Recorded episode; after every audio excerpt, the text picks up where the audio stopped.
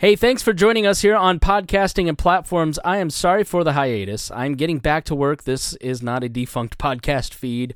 I just had to get some things in order after my wedding and honeymoon in December and moving and all kinds of crazy stuff there at the end of last year. So I apologize for that. But I want to bring you something that I recorded today, actually.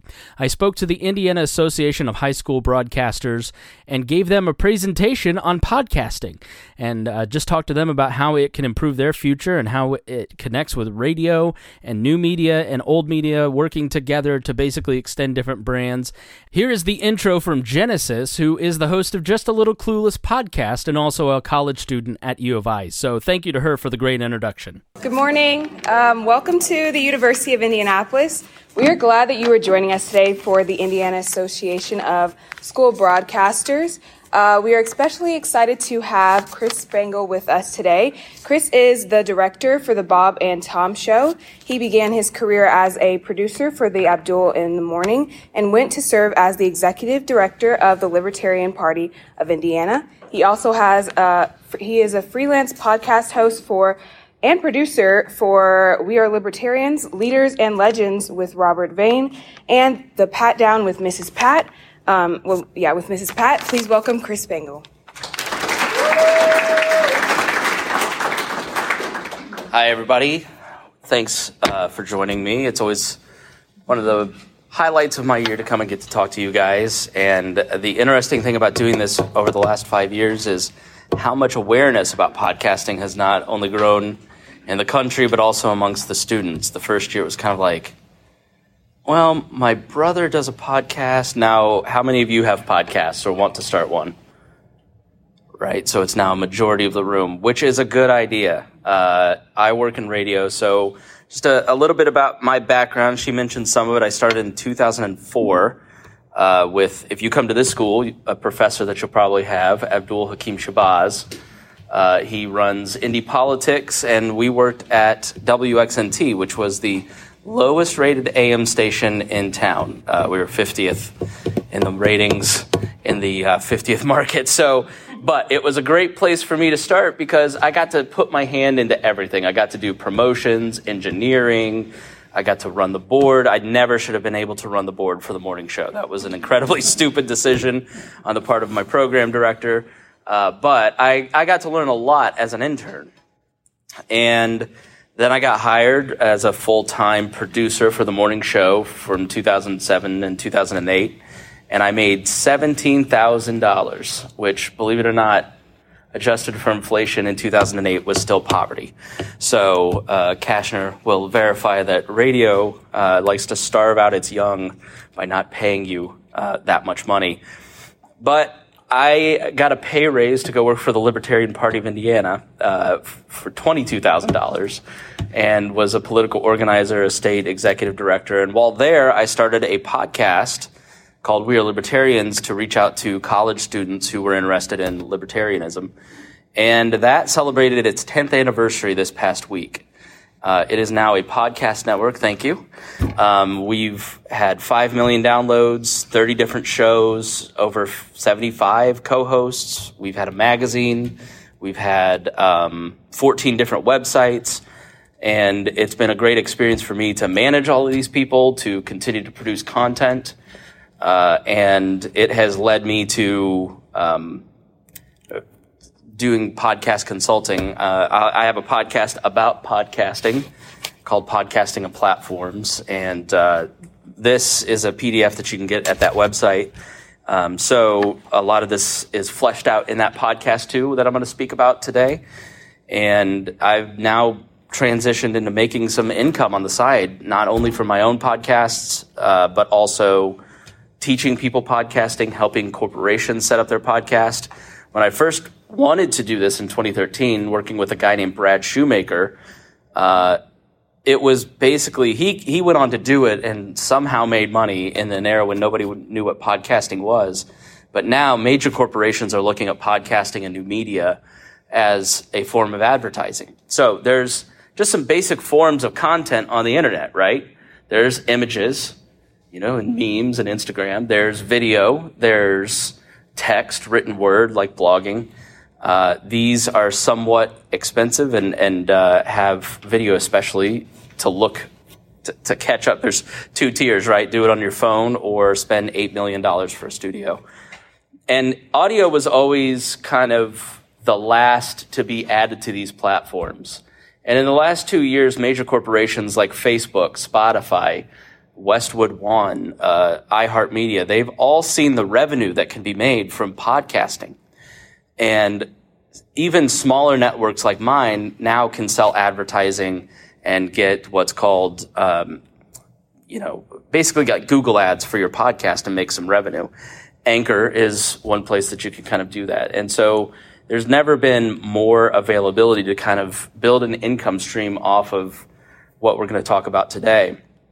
And I think it's important for each and every one of you to consider starting your own podcast like I did, because uh, starting my own podcast as a hobby, because I missed radio, I missed broadcasting, led me to Bob and Tom, which is celebrating its 40th anniversary next year. It's a Radio Hall of Fame legendary show.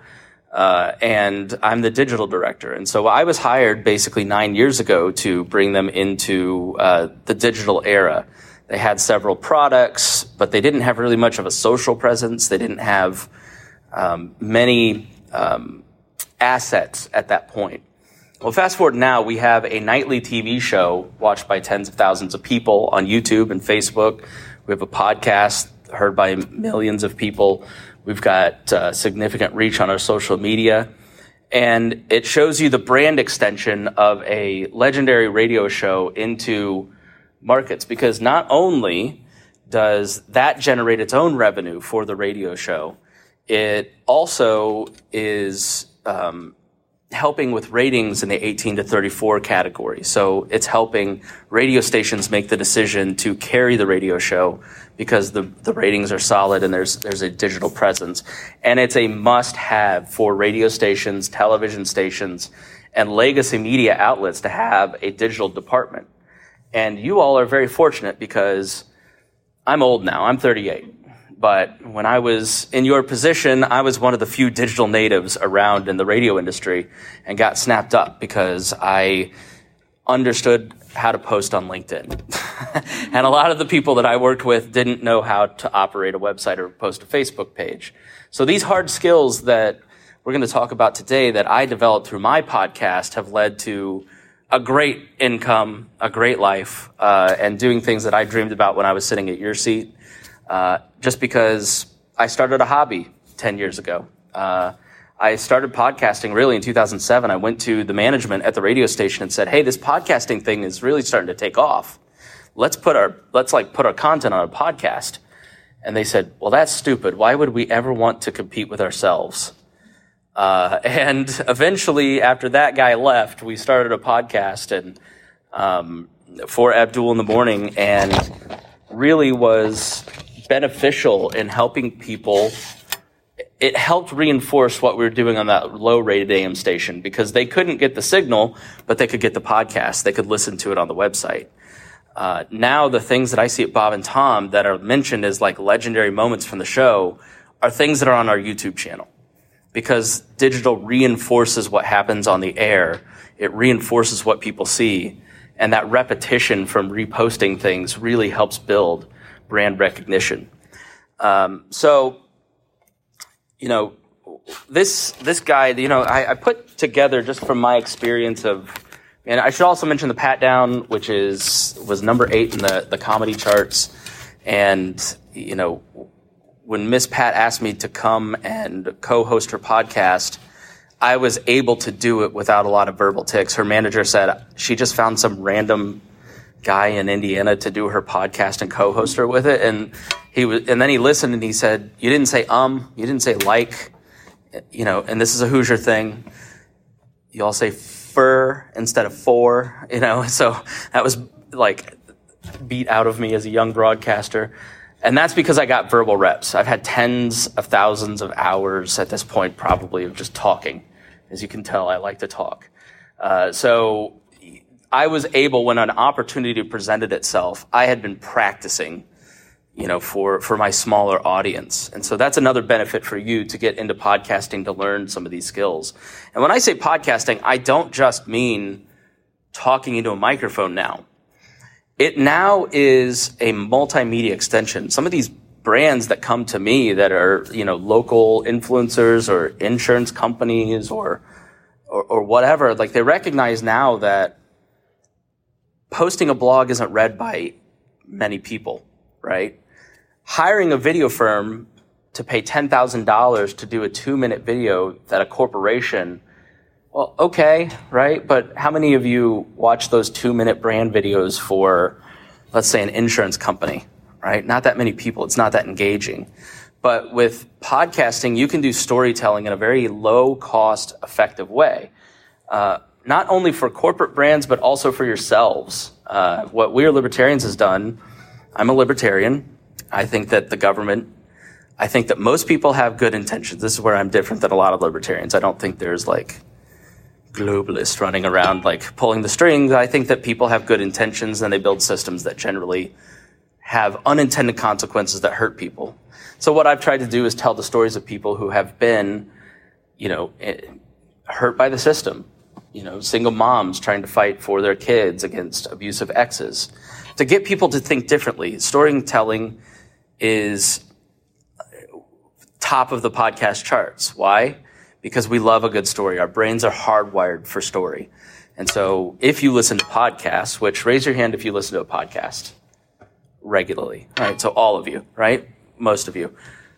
They're probably storytelling podcasts. They're true crime. They're freakonomics type podcasts. They're, they're slickly produced, but you can also tell a story just by having a conversation.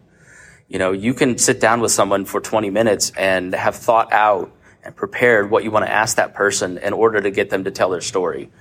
And you can do that in front of a camera with some audio equipment and then using something like StreamYard or even just recording the video version of Zoom and then editing it with some nice subtitles, you have a video that tells a story for what you paid for for the equipment, right? So the, the tools, when I started, you know, when I started, my podcast rack was this tall and cost like $25,000 in, in 2010 well, now that's $600 on a board like this, right? And you can use a video camera and some cheap lighting to, you know, a Logitech camera for 200 bucks and some nice lighting for 200 bucks and have a good looking video set. So the bars of entry are so easy now compared to where they were in the past. But what are the elements of a good podcast? What are the elements that you need to succeed in kind of starting and getting the ball rolling with some of this stuff. Um, so there's four, uh, four, five. I should have read my own stuff before I started this this whole uh, phony baloney speech. Um, there's four, five stages to a good podcast that you're going to kind of go through, and I just want to talk about a, a few of these, not too in depth, but uh, like I said, you're more than welcome to email me after or check out the podcasting and platforms podcast where I kind of tease out a lot of this stuff. But the most important thing in broadcasting is relevancy to your audience. Tom Griswold is in the Radio Hall of Fame because he is obsessed with giving his audience value. That when you tune in to that radio show, you're going to get something out of it because audiences are incredibly selfish and they've never been more selfish. I can tell you in the last year, the, the ground has changed under all of digital creators, regular creators, um, because you have so many more choices, right? The average person has 10 podcasts on their podcast feed. Well, what makes you special that I'm going to give you an hour of my time? What are you going to give me? Because I could go listen to the office ladies and get something else, right? Now, we often think of value, especially when we're younger, of what world changing piece of information can I present? That's sort of how I always used to think. I was an ideologue who wanted to change the world, and every show had to, like, you know, now I sort of re- realize, like, I just want some escape. So the value from Bob and Tom is a laugh and just something to kind of have on in the background as you enjoy your day and you're not thinking about COVID and World War III starting, and like it's a little bit of a distraction. That's the value that they offer. It's the value the office ladies offer. You know, I love The Office, so I like listening to them talk about it, but I don't really have to pay attention that much. But then there's shows like, um, you know, uh, History Hit, which is a podcast about history, obviously. And the value I get from that is I understand current events through the historical lens. That's the value that I try to bring to my audience. You want to know why Putin invaded Ukraine, right? Why did this guy do that? Well, I'm going to go and research and find out and then talk about it. And you give me an hour, you're going to understand the news. Like what? There's just a lot of confusion about what's happening in the news. And the Chris Spangle show exists to help you alleviate that anxiety and understand. So when you're talking with your friends, you sound smarter, right? So the value proposition is you're going to sound smarter if you give me an hour. Because really what you want is to sound smart when you're talking with your friends. You're not going to master the subject, but you don't want to sound like an uninformed person. You want to kind of have, it's, it, so the concept is playing off the listener's vanity a little bit, but it's also offering value in helping you really understand what's happening. And I do it from a perspective that is not team red and not team blue. I'm not trying to uh, propagandize you into supporting my team, uh, which is honestly a stupid way to do political talk.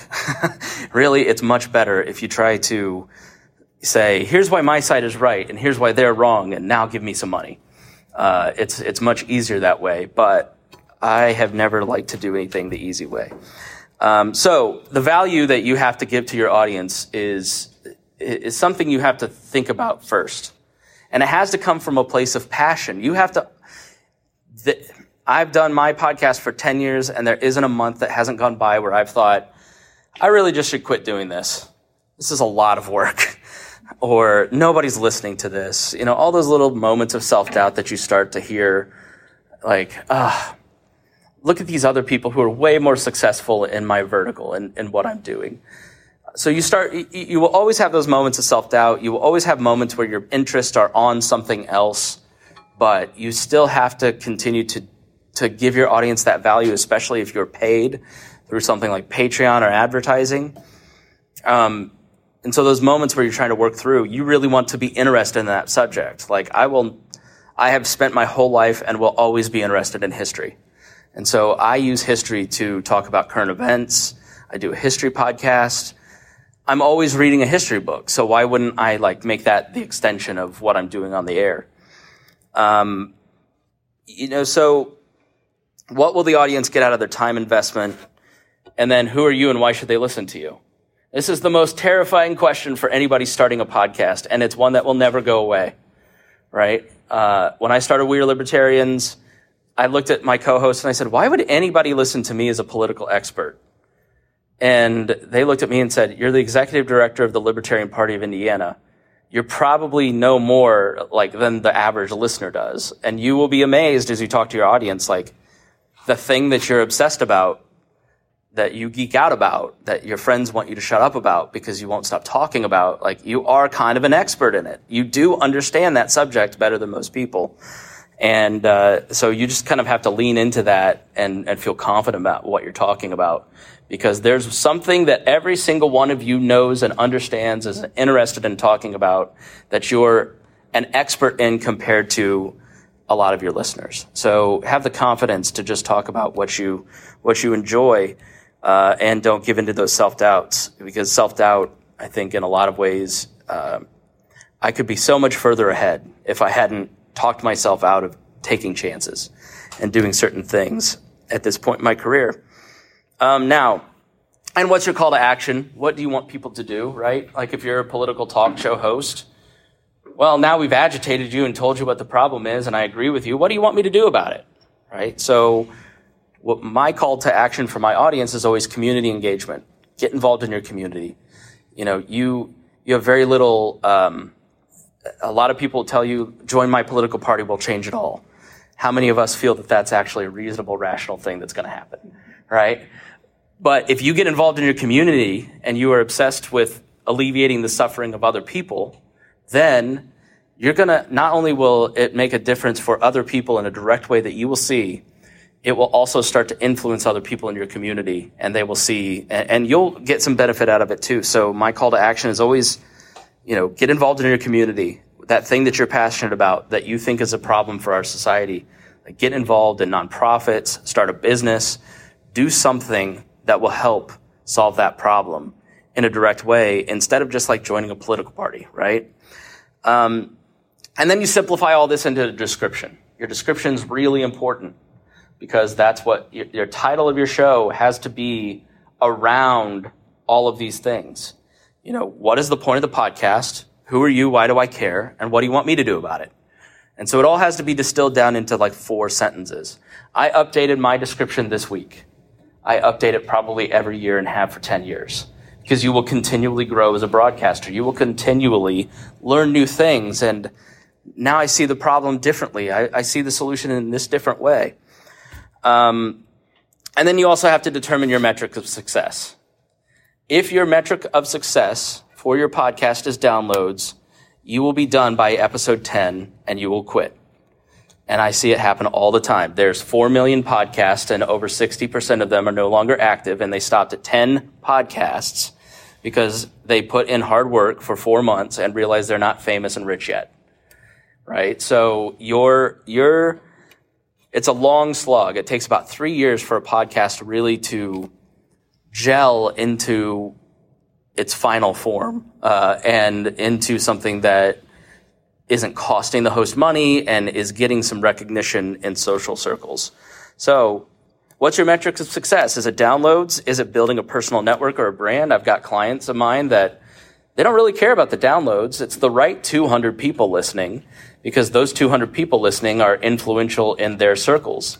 You know, if you're, if you're doing an Indiana construction podcast, you've recognized that you're not going to get Joe Rogan numbers, right? You're not going to be as broad. But to the listeners in your space, you're now someone who is a thought leader in that community. And you can then leverage that into speaking gigs and business. Because what I found with podcasts is that if you call up the mayor of Indianapolis and say, would you like to get lunch today? Can we hang out? They're going to say no. But if you have a podcast and you can get an interview with the mayor, you're going to spend an hour with that person. They're going to have a relationship with you in a different way. If you're, again, in Indiana construction trades, you're probably not going to get time with the person who is at the top of the influence pyramid in the Indiana construction trades, but you will get an hour of their time because people love to talk about themselves. They love to come on and talk, especially the more successful somebody is in an industry, the more they love to talk about themselves and promote their work. So once you've kind of figured out what you want to do and answered some of these questions, you got to build the platform. What does it look like? How does it sound? How do you want to craft the content? Is it going to be a storytelling podcast like The Daily? Is it going to be an interview podcast? Are you going to be doing monologues? Are you going to be doing a chat show with three friends? I, I modeled my show after Bob and Tom and the Mike O'Meara show and um, Dave the King Wilson for uh, all the other ancient people in the room who remember that, who that was a group of friends sitting around chatting about current events because I want you to feel like you're sitting at the kitchen table with us. And we'll, we'll, we'll sometimes have interviews, sometimes we'll do a monologue, but in general, I want you to feel a part of the conversation. And so I have a, a recurring cast of regular people. Um, are you a video or an audio podcast? Like I mentioned earlier, video is becoming more and more important. YouTube is about to lean into podcasting big because they have several advantages. You'll hear this whenever you watch anything about YouTube. There's the second largest search engine. I learned everything I do now from watching YouTube videos. Uh, you're all fortunate that you probably are in broadcast classes. Plainfield High School did not have broadcasting.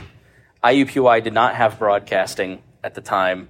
I had to learn everything from asking Google and asking YouTube. That still exists.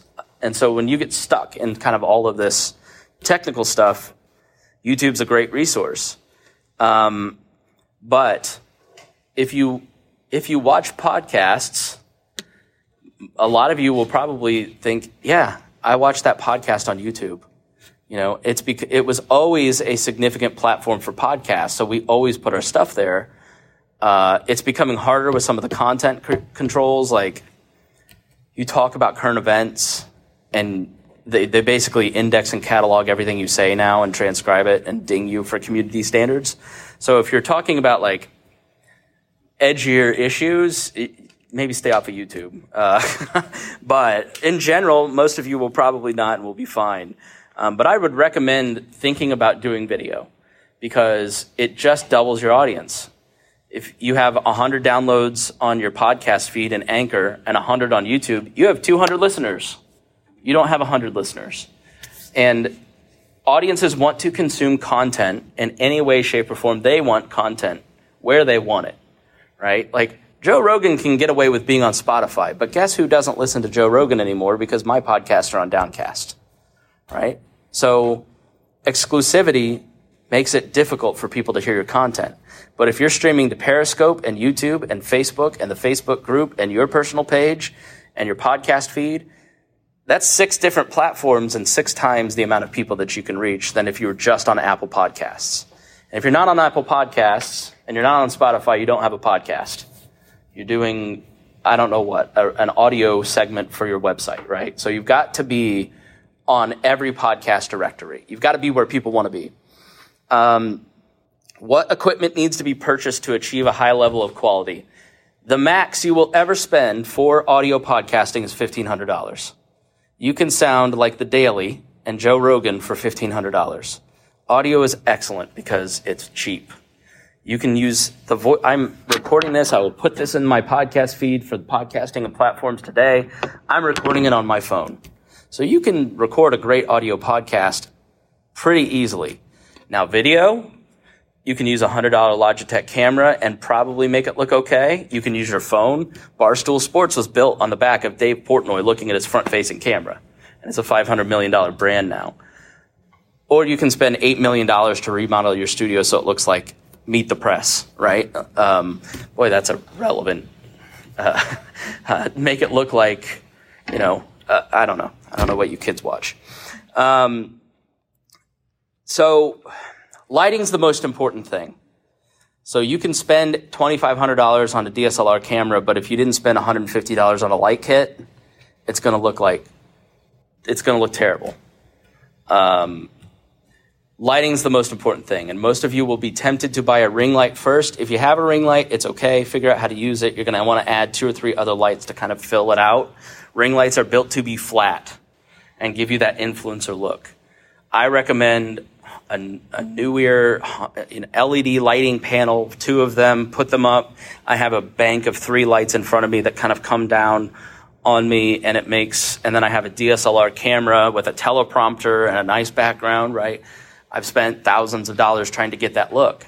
But I started with a Logitech web camera and then I evolved into a Mevo camera and then I evolved into a Mevo camera with lighting, and I evolved into a DSLR camera, and it's still not done. I still video, it's ever creeping, right? So, uh, but the important thing is you start. So if it doesn't look like a perfect video, like the things that you see on YouTube, like your mom's house is building a multi-million dollar studio in Texas. Well, that's not available to anyone in this room, right? Uh, maybe it is at your high school and your your college, uh, but it's it's uh, difficult. Uh, what does anybody know what time I have till? Ten thirty. All right, I better hurry this up then. Uh, and your artwork and branding are really important. But with Canva, man, I I used to pay thousands for logos, uh, and I use Canva now because it, it gives you a really good look. Stage three is building the distribution channels. Where are you going to connect with your audience? Have a website? Are you going to do it on social media? For most of you, because of your age, TikTok and Instagram are really important. Uh, we were talking about Genesis's podcast earlier, and um, you know, she has a, a great concept where. What's the name of the podcast again? Just a little just a little clueless. So pull out your phones and add that.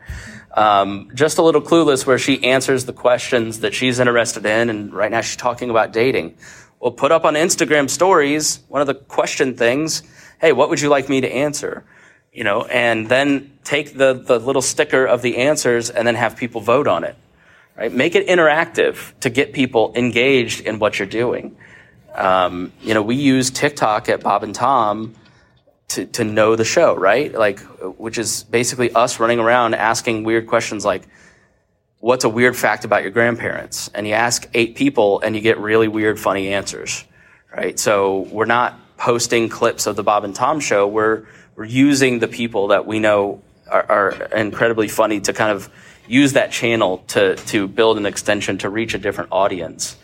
Um, you know, I, I kind of mentioned it, but like where are you going to put your podcast is important. But every platform you add has to be regularly updated. The ironclad rule of digital media is relevance to your audience and providing value. The second is consistency. You must be consistent.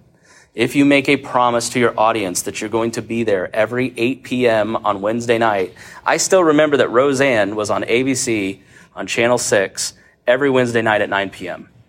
And that hasn't been on for 30 years, but that consistency, that promise of being there and that content being there is really important. This is the thing I violate the most, and it's the thing that hurts me the most as a podcaster, is because I don't have appointment television. But Bob and Tom, every night, every weeknight at 8 p.m., you're going to get 20 minutes of that morning show. And you can watch the show. And that's becoming an essential part of people's habits. Every 3 p.m., every day, 3 p.m., there's a Bob and Tom podcast. Every day from 6 to 10, there's a radio show, right? So, it, and the other thing is like, if you make that appointment of I'm going to do a live show every Saturday morning at 10 a.m., it keeps you from not being consistent, right? You've got to set up some guardrails to uh, letting yourself kind of slide. Um, the fourth is building community, and this is really important because as you start to grow and as you start to get people engaging in your content, they're going to want to talk to you, right? And it will be totally foreign to you when the first person walks up to you and they know everything about you because they've listened to you for three years and you have no idea who this person is. They know your kids' names. They know your, your, your partner's name. Uh, but that's because you've built a relationship with them because of stage one. You're answering their needs. You're providing value to them. They feel like you're a close friend because you have that consistent contact with them. And they want to engage with you. They want to talk to you. Uh, and so how are you going to do that? Are you going to do it? Facebook groups are great. I hate Facebook, but Facebook groups have built like the pat down. Um, Miss Pat was uh, born and raised in Atlanta. She's a comedian. She's probably the funniest comedian on the planet. She's got a show on BET called the Miss Pat Show. She's got a Netflix special uh, out now. I'm at the beginning. Please go watch uh, for my three and a half seconds of fame uh, that I don't deserve. But she um, she grew up as a crack dealer in Atlanta and moved to Plainfield, Indiana, where I grew up.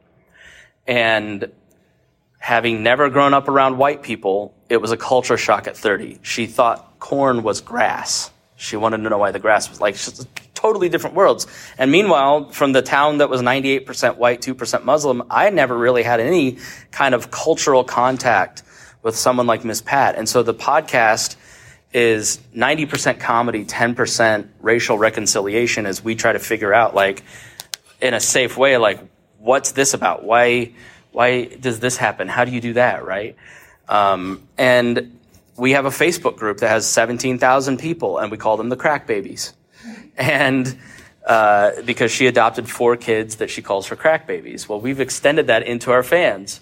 Well, when the Miss Pat show airs on BET Plus, within two weeks, she gets greenlighted a second season because we've whipped so many of them up into a frenzy that they are then watching BET Plus, that they're giving Netflix a record number of viewers. Those like those listeners were watching the Netflix special, like some of them watched it 10 times on repeat just to get her numbers, right?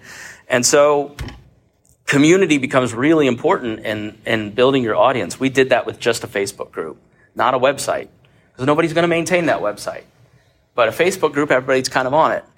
For We Are Libertarians, my Facebook group was the genesis of my Patreon. It was the genesis of how I funded everything. It was the co- contact that I had with my community. And when it got killed by Facebook for too many community standard violations, because I posted a meme of Jeffrey Dahmer. Google him later. eating at Five Guys saying it didn't taste like Five Guys. Totally tasteless. But in that private group of people, it was funny. And they killed our Facebook group. Our brand has not been the same since because we lost that sense of community that we had together and trying to speed things up in a different way have not been um, significant. Uh, now, stage five, the one that everybody wants to know about first is monetization. If you've done the first four stages right and you've given your audience value and you know how to talk to them through a community and you're serving them in a way in the place that they like to hear, they're going to give you money. They're going to say, thank you for the value. Here's some value back. So people start with, how can I make a business out of this? That's the wrong way to think about it because your audience isn't a commodity. They're individuals that love the work that you do.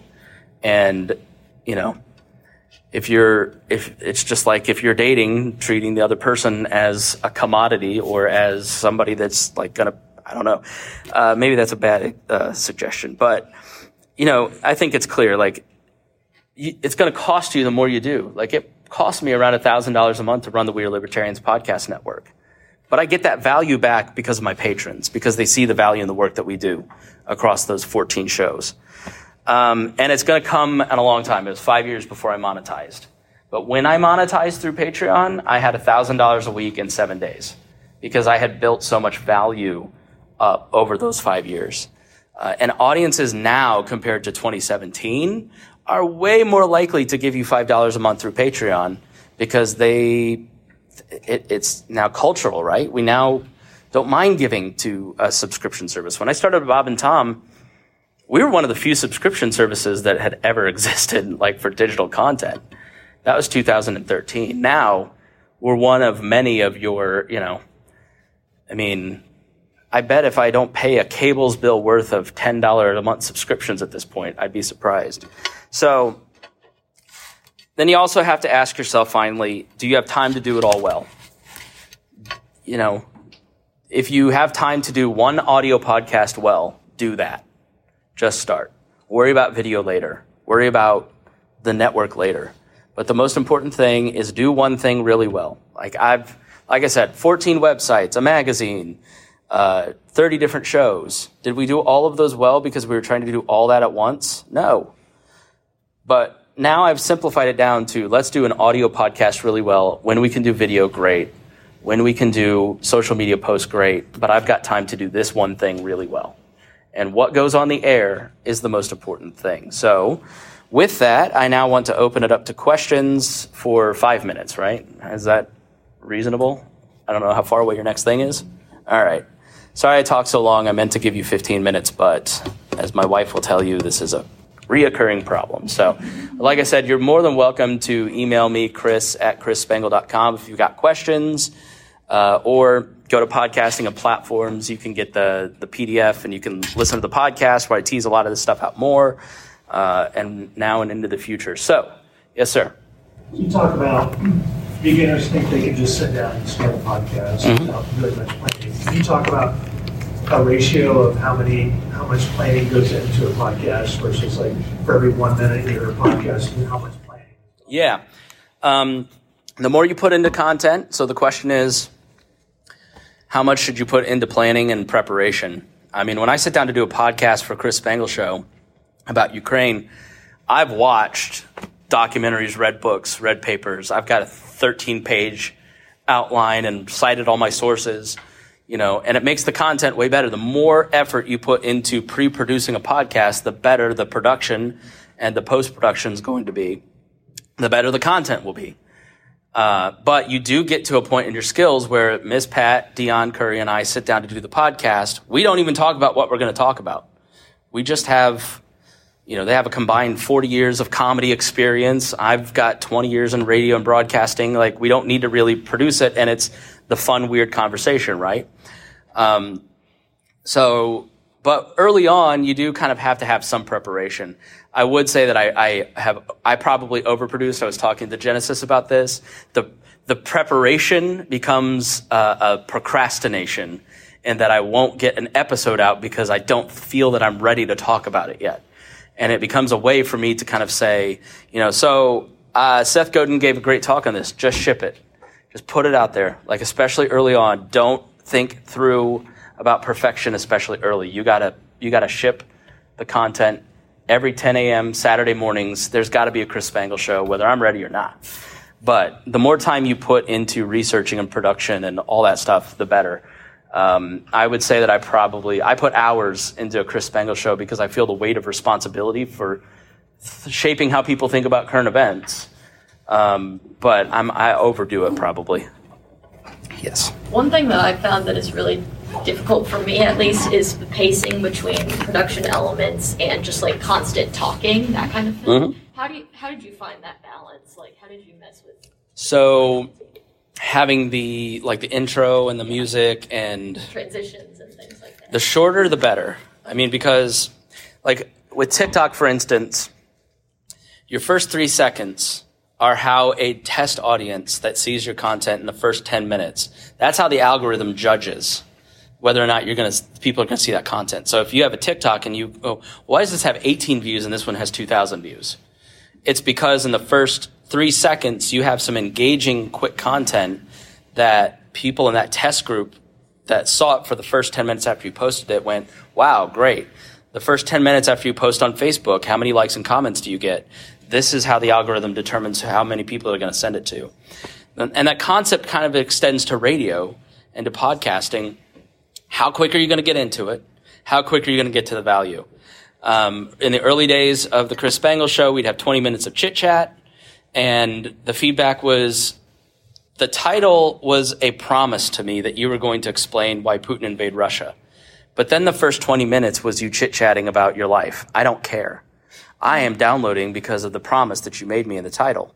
And so now I speed that up to less than five minutes and I give a tease at the beginning. Hey, today we're talking about Putin. Here's what we're going to talk about. Stay tuned after these messages.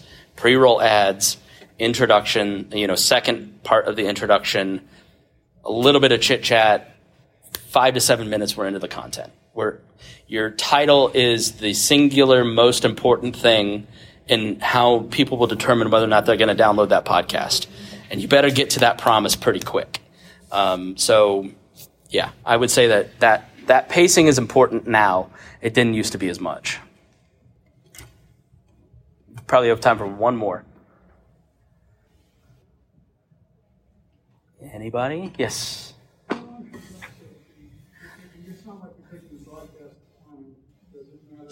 Yeah, I mean, 20 minutes is the average car ride. That's why a lot of podcasts are 20 minutes. Uh, your average conversation peters out about 50 to 60 minutes, maybe 70 if it's really engaging. Those are kind of the benchmarks that I would hit. At around 20 minutes, I would probably put like a commercial break so people can pause. Uh, you know, the Joe Rogan effect of three hours with interesting people. I'm just going to be straight with you you're not as interesting as Joe Rogan, and the person you're talking to is not as interesting as the, the, the caliber of guests that he can get.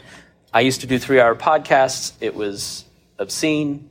Um, but you got to learn what your audience likes. If you're, if you can hold the listener's attention for three hours, then do it. Um, but it's not like broadcasting where every eight minutes you've got a stop set. You've got to, you know, every three minutes you need to refresh your guest. Like it's podcast listeners don't like when I post my interviews with WIBC on my podcast feed. So like that's so repetitive. I get it. You know, so your title and description can add a lot of context that you don't need to repeat in the way that you do in radio.